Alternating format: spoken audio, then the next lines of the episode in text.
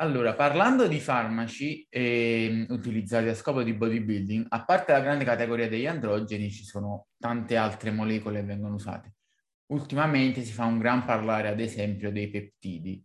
Um, facci un po' una panoramica, quali sono le principali sostanze usate, perché e dato che molte sono anche cose nuove, quali sono i più grandi falsi miti e gli errori che solitamente si commettono? Certo, allora come giustamente detto, al di là di tutto quello che è il gruppo di steroidi androgeni anabolizzanti, c'è anche questa grandissima fetta che è quella dei peptidi. Peptidi che cosa vuol dire? Fondamentalmente sono molecole di natura proteica, quindi nulla a che vedere con molecole steroidee, come sono classici steroidi anabolizzanti dal punto di vista chimico, e anche dal punto di vista dell'attività ci sono tante differenze. Tra questi, eh, sicuramente i più i più utilizzati, i più conosciuti sono sicuramente l'ormone della crescita, il GH e eh, l'insulina.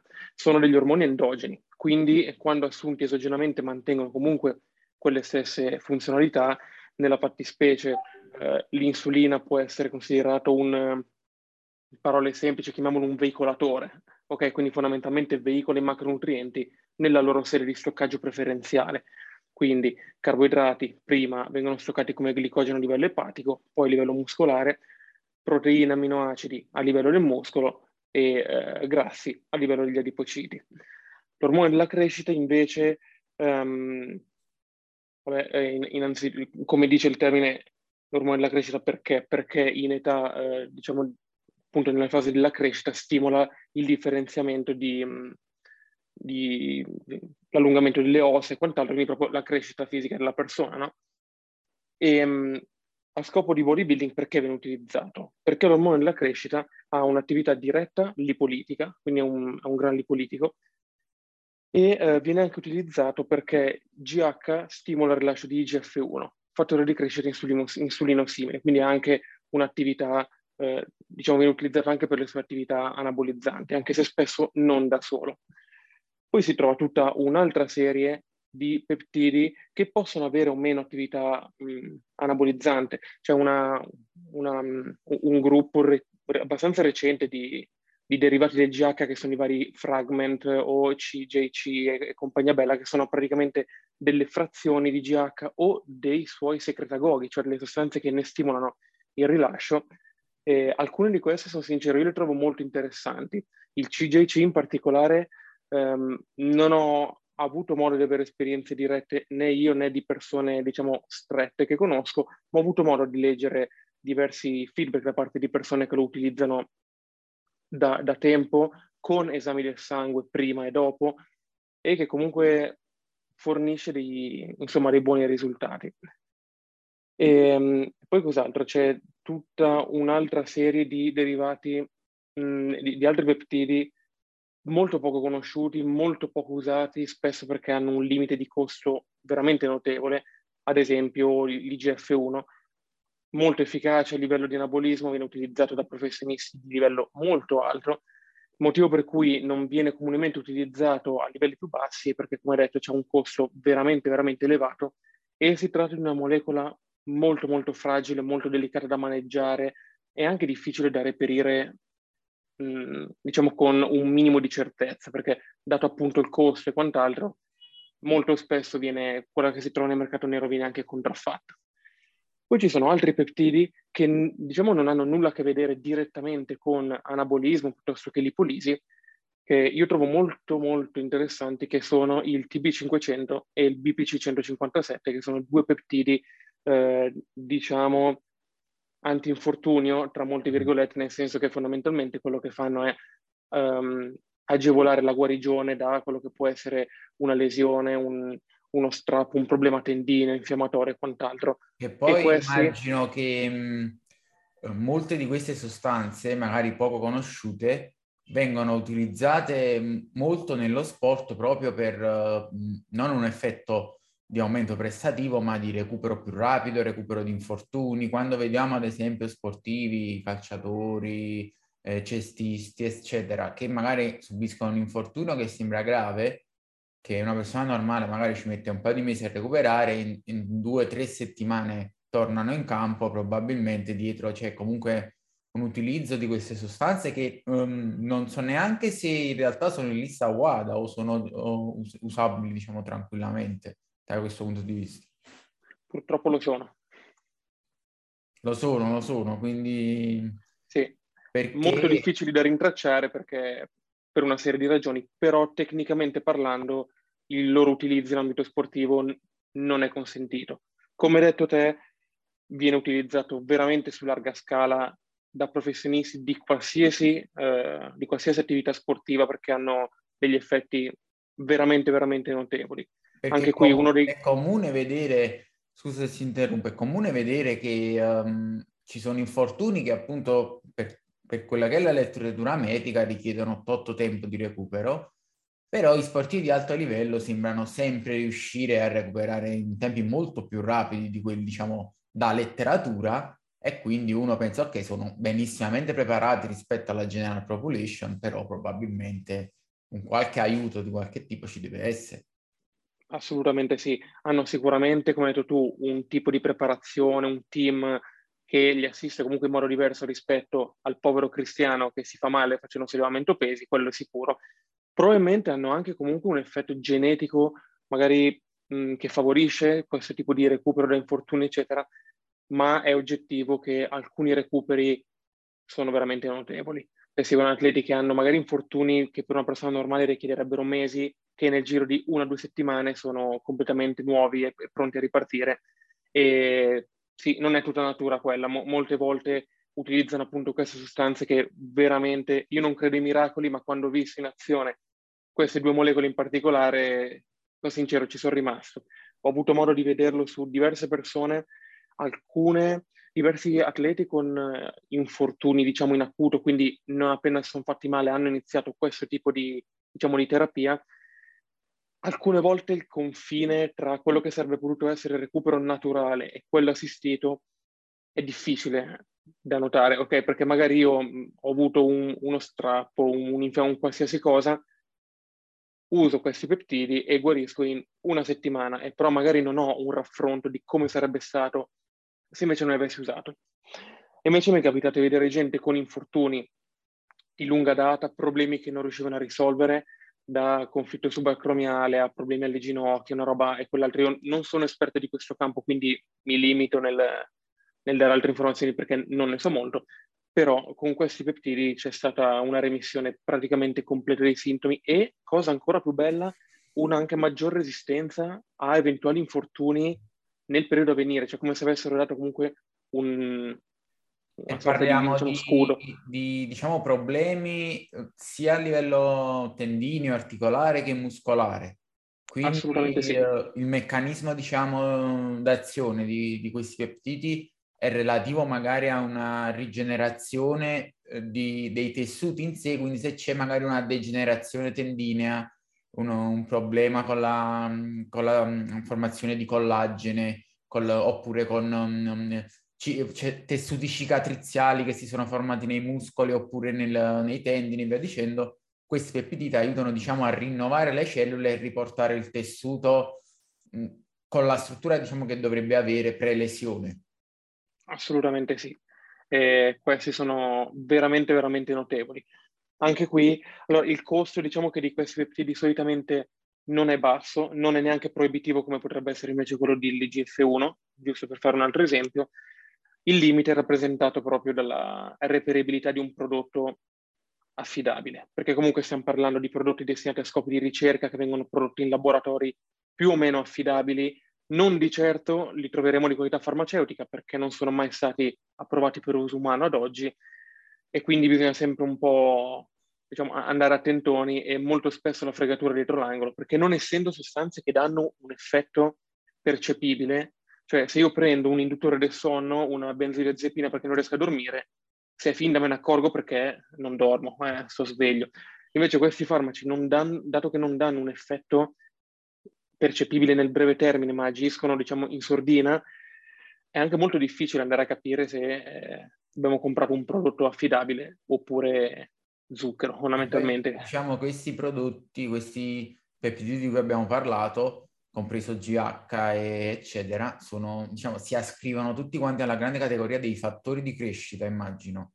E, Esattamente. il problema di questa categoria è che magari non hanno effetti collaterali del tipo profilo metabolico, lipidico quant'altro che si sballa, ma possono sul lunghissimo periodo magari aumentare la probabilità di cancro perché appunto stimolando la crescita in generale e la proliferazione cellulare um, possono portare a um, far sì che certe cellule, diciamo tra virgolette, escono dai binari e quindi possono diventare tumorali perché perdono diciamo, il controllo del ciclo replicativo e via dicendo. E immagino sia anche questo il motivo per cui è, è, molto difficile vedere questi tipi di prodotti approvati poi a livello uh, scientifico della comunità medica e utilizzati diciamo in maniera legale e rutinaria. Assolutamente sì, Domenico, questa è senz'altro una delle ragioni. Bisogna anche considerare, come sempre, che l'uso che se ne fa a livello sportivo e l'uso che se ne farebbe a, a livello terapeutico, spesso c'è di mezzo un, un mare magnum di, in termini di dosaggio, perché ad esempio il GH usato a scopo terapeutico viene usato per chi ha una carenza e quindi è una terapia sostitutiva esattamente come può essere quella estrogenica o del testosterone nel, nelle persone, uomini e donne adulti. E quindi io difficilmente vado a creare quei problemi che invece vado a creare su un individuo sano se assume certi dosaggi di GH. Basti pensare che, oh, vabbè, qua la terapia sostitutiva del GH è un, abbastanza complicata come cosa perché in base a peso del soggetto, età, problematica, si spazia veramente tantissimo con i dosaggi, ma magari parliamo di l'equivalente di una unità al giorno, una, due unità a livello sportivo, si parte magari dalle 4-5 unità, ci sono professionisti che nascono 20-30, quindi è ovvio che qua stiamo andando a parlare di tutta un, un'altra gamma di dosaggi. Però quello che eh, credo che andrebbe fatto nel caso si voglia utilizzare eh, queste serie di fattori di crescita o tutto il mondo dei secretagoghi e company sia eh, magari fare uno screening iniziale in cui si vanno a fare alcuni test eh, di marker tumorali vari ed eventuali e poi ognuno ovviamente è libero di fare le proprie scelte. Diciamo che se io avessi una certa familiarità per determinati tipi di tumori, personalmente sarei ben lontano da tutto ciò che è fattore di crescita che incrementa IGF-1 oltre una certa soglia e quant'altro. Perché ho avuto modo di vedere analisi di, person- di qualche atleta, pochi, perché pochi usano questo tipo di sostanze e eh, pochi fanno delle analisi approfondite perché comunque hanno un costo che però è il costo della salute.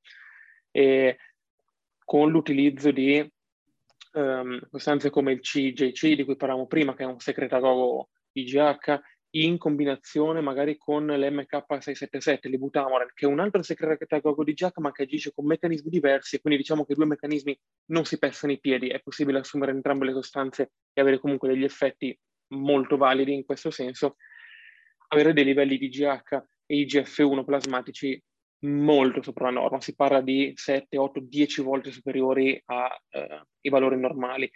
Ovvio che in, quel, in casi di tumori latenti o molta diciamo, predisposizione genetica e familiare, è un rischio veramente elevato, perché ancora non è ben chiaro se da soli queste sostanze provochino in maniera diretta tumori o se un tumore preesistente ne venga accelerata la crescita e bassa, sta di fatto che i rischi ci sono, quindi sono, hanno una gamma di effetti collaterali totalmente diversa da quella degli androgeni anabolizzanti steroidei ma sono effetti collaterali che assolutamente non vanno sottovalutati. In linea teorica, in, praticamente noi in qualsiasi momento, anche soggetti giovani e sanissimi, abbiamo tantissima replicazione cellulare e alcune cellule, diciamo, deragliano sempre, però il nostro sistema immunitario ha la capacità di riconoscerle e metterle a posto, tra virgolette, evitando quindi che si sviluppano tumori. Quando questi meccanismi non funzionano bene e delle cellule che diciamo deragliano, poi continuano a proliferare, a moltiplicarsi sempre di più,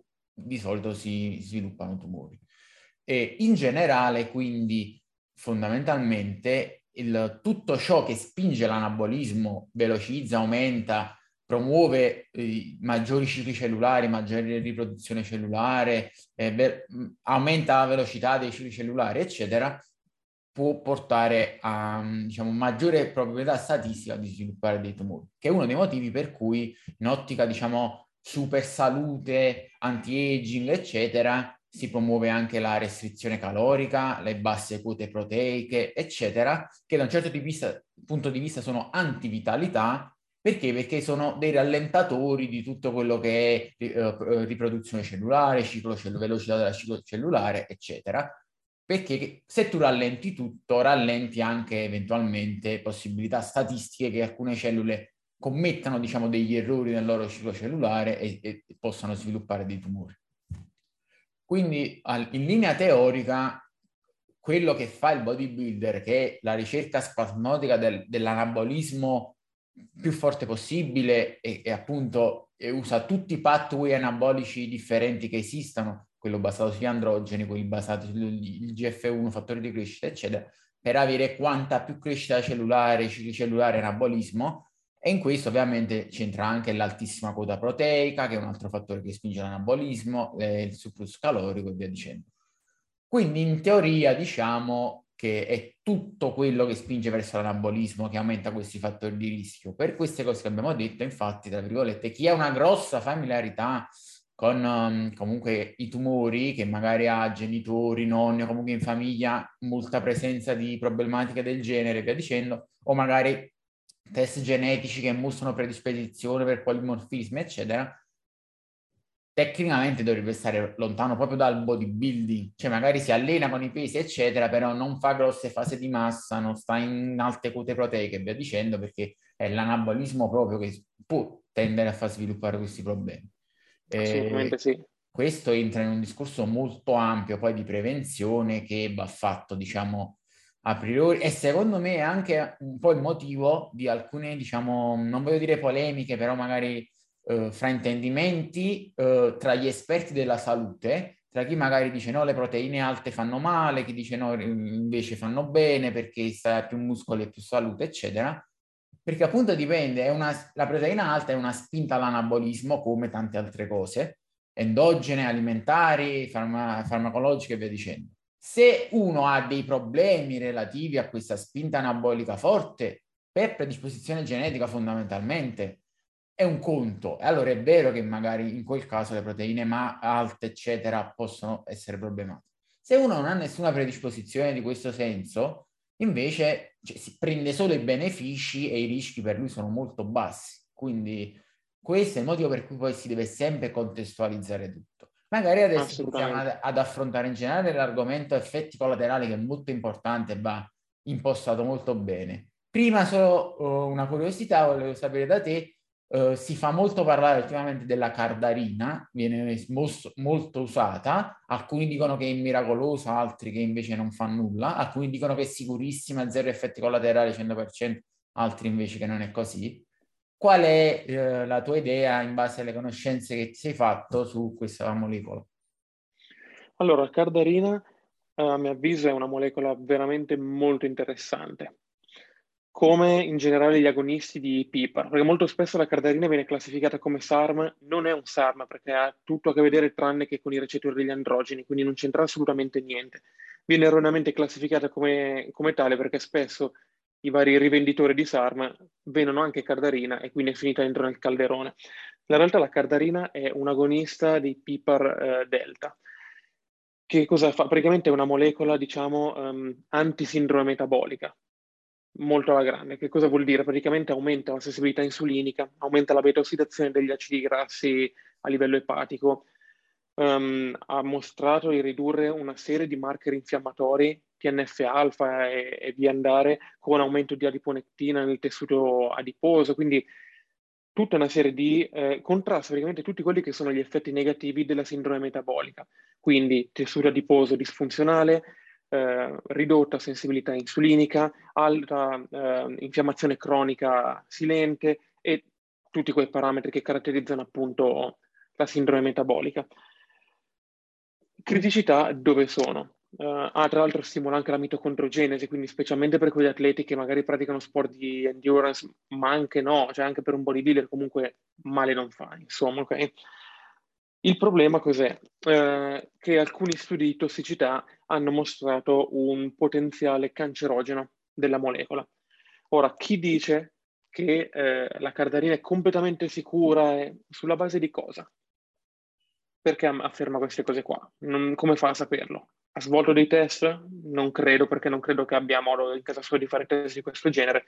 Quindi spesso gente che afferma queste cose chi è o chi vende o chi prescrive ai propri atleti o chi in qualche modo produce eh, compagnia bella.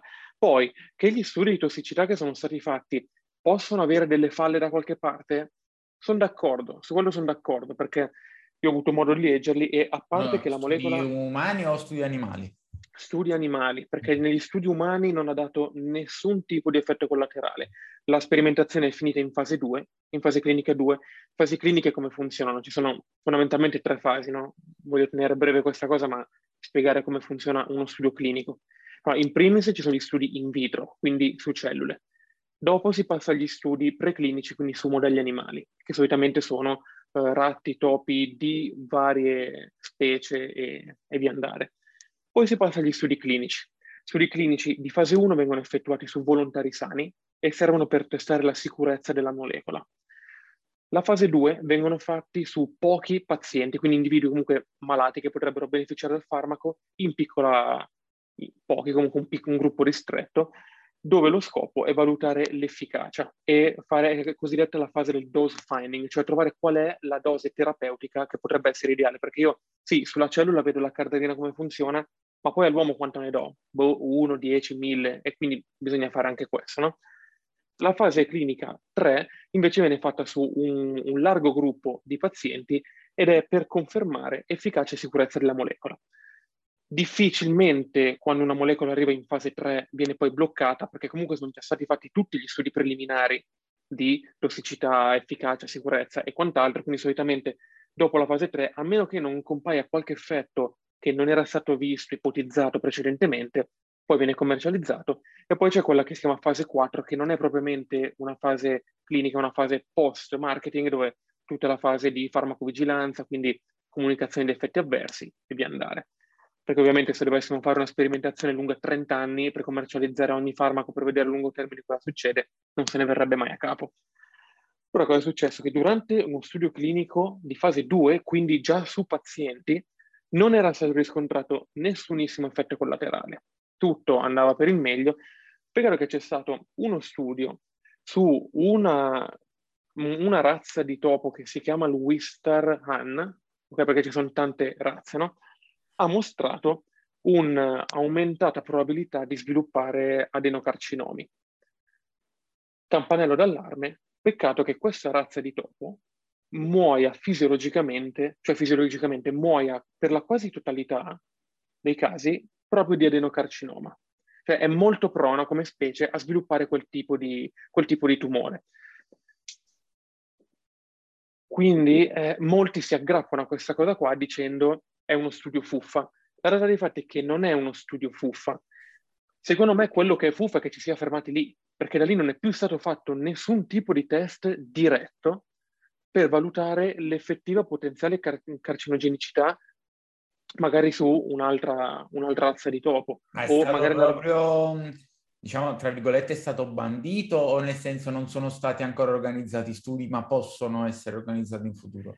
Allora, il problema delle molecole sperimentali è che una volta che, eh, quando una molecola viene sospesa, ok, di solito c'è un, è un po' il time out. Quando una molecola è sospesa, si fanno una serie di, eh, diciamo in stand by, si fanno una serie di analisi, si valuta se ha senso continuare con gli studi, perché comunque gli studi hanno dei costi veramente incredibili. Se uno già sa che probabilmente la molecola verrà respinta, non ci si mette nemmeno, perché sarebbe uno spreco di risorse.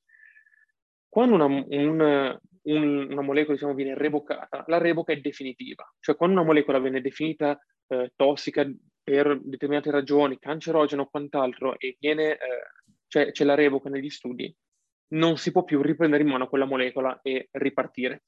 Motivo per cui la stessa azienda, la Glaxo, che stava lavorando alla cardarina, ha iniziato a lavorare a quella che adesso si chiama la super cardarina, che nient'altro è che una cardarina con una piccola modifica strutturale, in particolare si parla di un, di un atomo di fluoro. Questa è una cosa molto utilizzata in ambito di ricerca, di drug design e quant'altro, perché io ho già lavorato su una molecola che funziona e mi piace, magari c'è quel problemino, allora cosa faccio?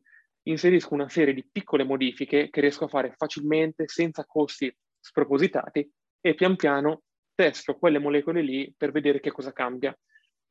Magari su 10-15 molecole ne tengo due o tre, porto avanti quelle due o tre lì, me ne rimane una che funziona decentemente e provo a portare avanti quella. Essendo una molecola comunque diversa, è come se non contassero tutti gli studi che sono stati fatti sulla cardarina emerge a tossicità, quindi l'azienda può tranquillamente ripartire con gli studi di questa nuova molecola, cosa che comunque permette anche di, risparmia- eh, di risparmiare, diciamo di non buttare nel cesso una serie di soldi, perché tutti i soldi che l'azienda ha speso per la cardarina ormai sono stati fumati, perché non, non ci sono diciamo, rimborsi. No? E quindi eh, io una molecola, ripeto, una molecola che trovo molto interessante per utilizzi sporadici, sono sincero, non credo che possa essere questa minaccia per la specie umana, cioè se uno lo usa per 4, 6, 8 settimane, comunque tutte le sostanze che hanno anche reale ed elevato potere cancerogeno hanno bisogno comunque di una certa esposizione. Ricordiamo sempre che il veleno viene fatto dalla dose, dall'esposizione nel tempo, non dalla sostanza in sé.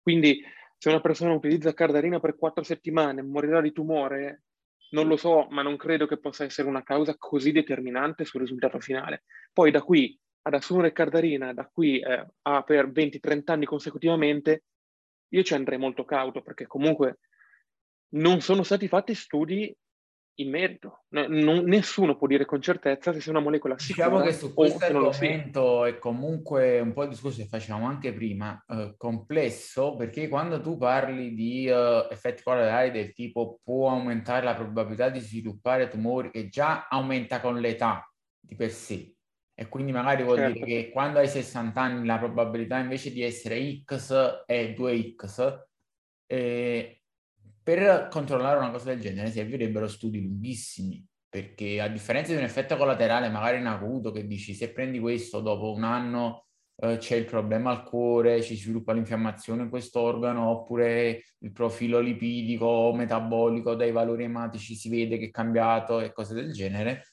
E quando sono effetti collaterali a lunghissimo termine, potrebbe succedere che dopo 8 anni aumenta la probabilità di tumore o altro, è molto difficile da studiare.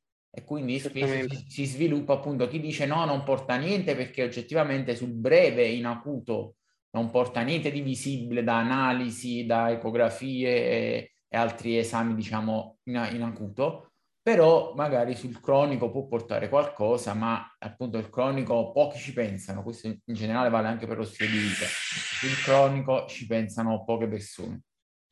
Verissimo. Il fatto è proprio questo, che nessuno ha la bacchetta magica e la sfera di cristallo per poter dire con certezza è una molecola sicura, è una molecola pericolosa, perché non sono stati fatti questi studi, ma comunque non è una cosa tanto rara. Basti pensare eh, il biossido di titanio, che viene utilizzato come eccipiente nel, in diverse formulazioni nelle capsule, come opacizzante, eccetera, è stato usato dalla notte dei tempi che si utilizza, un, circa un annetto fa, anche meno, tipo un 7-8 mesi fa, è venuto fuori una probabile cancerogenicità di questa sostanza. Eppure è sempre stata utilizzata fino ad oggi. Però certo che uno non può fare, come abbiamo detto, studi a lungo termine sull'uomo prima di commercializzare il farmaco, perché sennò veramente ad oggi avremo in commercio tre farmaci in croce. Ma è un po' il discorso che, per esempio, anche che si fa con la carne, che ogni tanto esce qualche studio che mostra che la carne è cancerogena, poi in realtà non è la carne, ma è la cottura che sviluppa certe sostanze, poi magari non è la cottura, ma è la cottura se sono state conservate in determinati packaging e cose del genere. Perché ovviamente stiamo parlando di qualcosa che poi mostra gli eventuali effetti a lunghissimo termine, perché già eh, è difficile, c'è anche le sostanze veramente ultracancerogene, come ad esempio le sigarette, il, il, il fumare le sigarette, non è che se uno a 20 anni inizia a fumare le sigarette a 30 già il tumore ai polmoni, cioè, probabilmente avrà un'estrema probabilità che a 50, 60 avrà il tumore ai polmoni, però comunque poi devono passare 8 anni di consumo e poi eh, sappiamo che, per esempio, con le sigarette si sa che aumenta la probabilità, se non sbaglio, del 50-60% di sviluppare cancro ai polmoni. E, e, quindi è difficile valutare da questo punto di vista.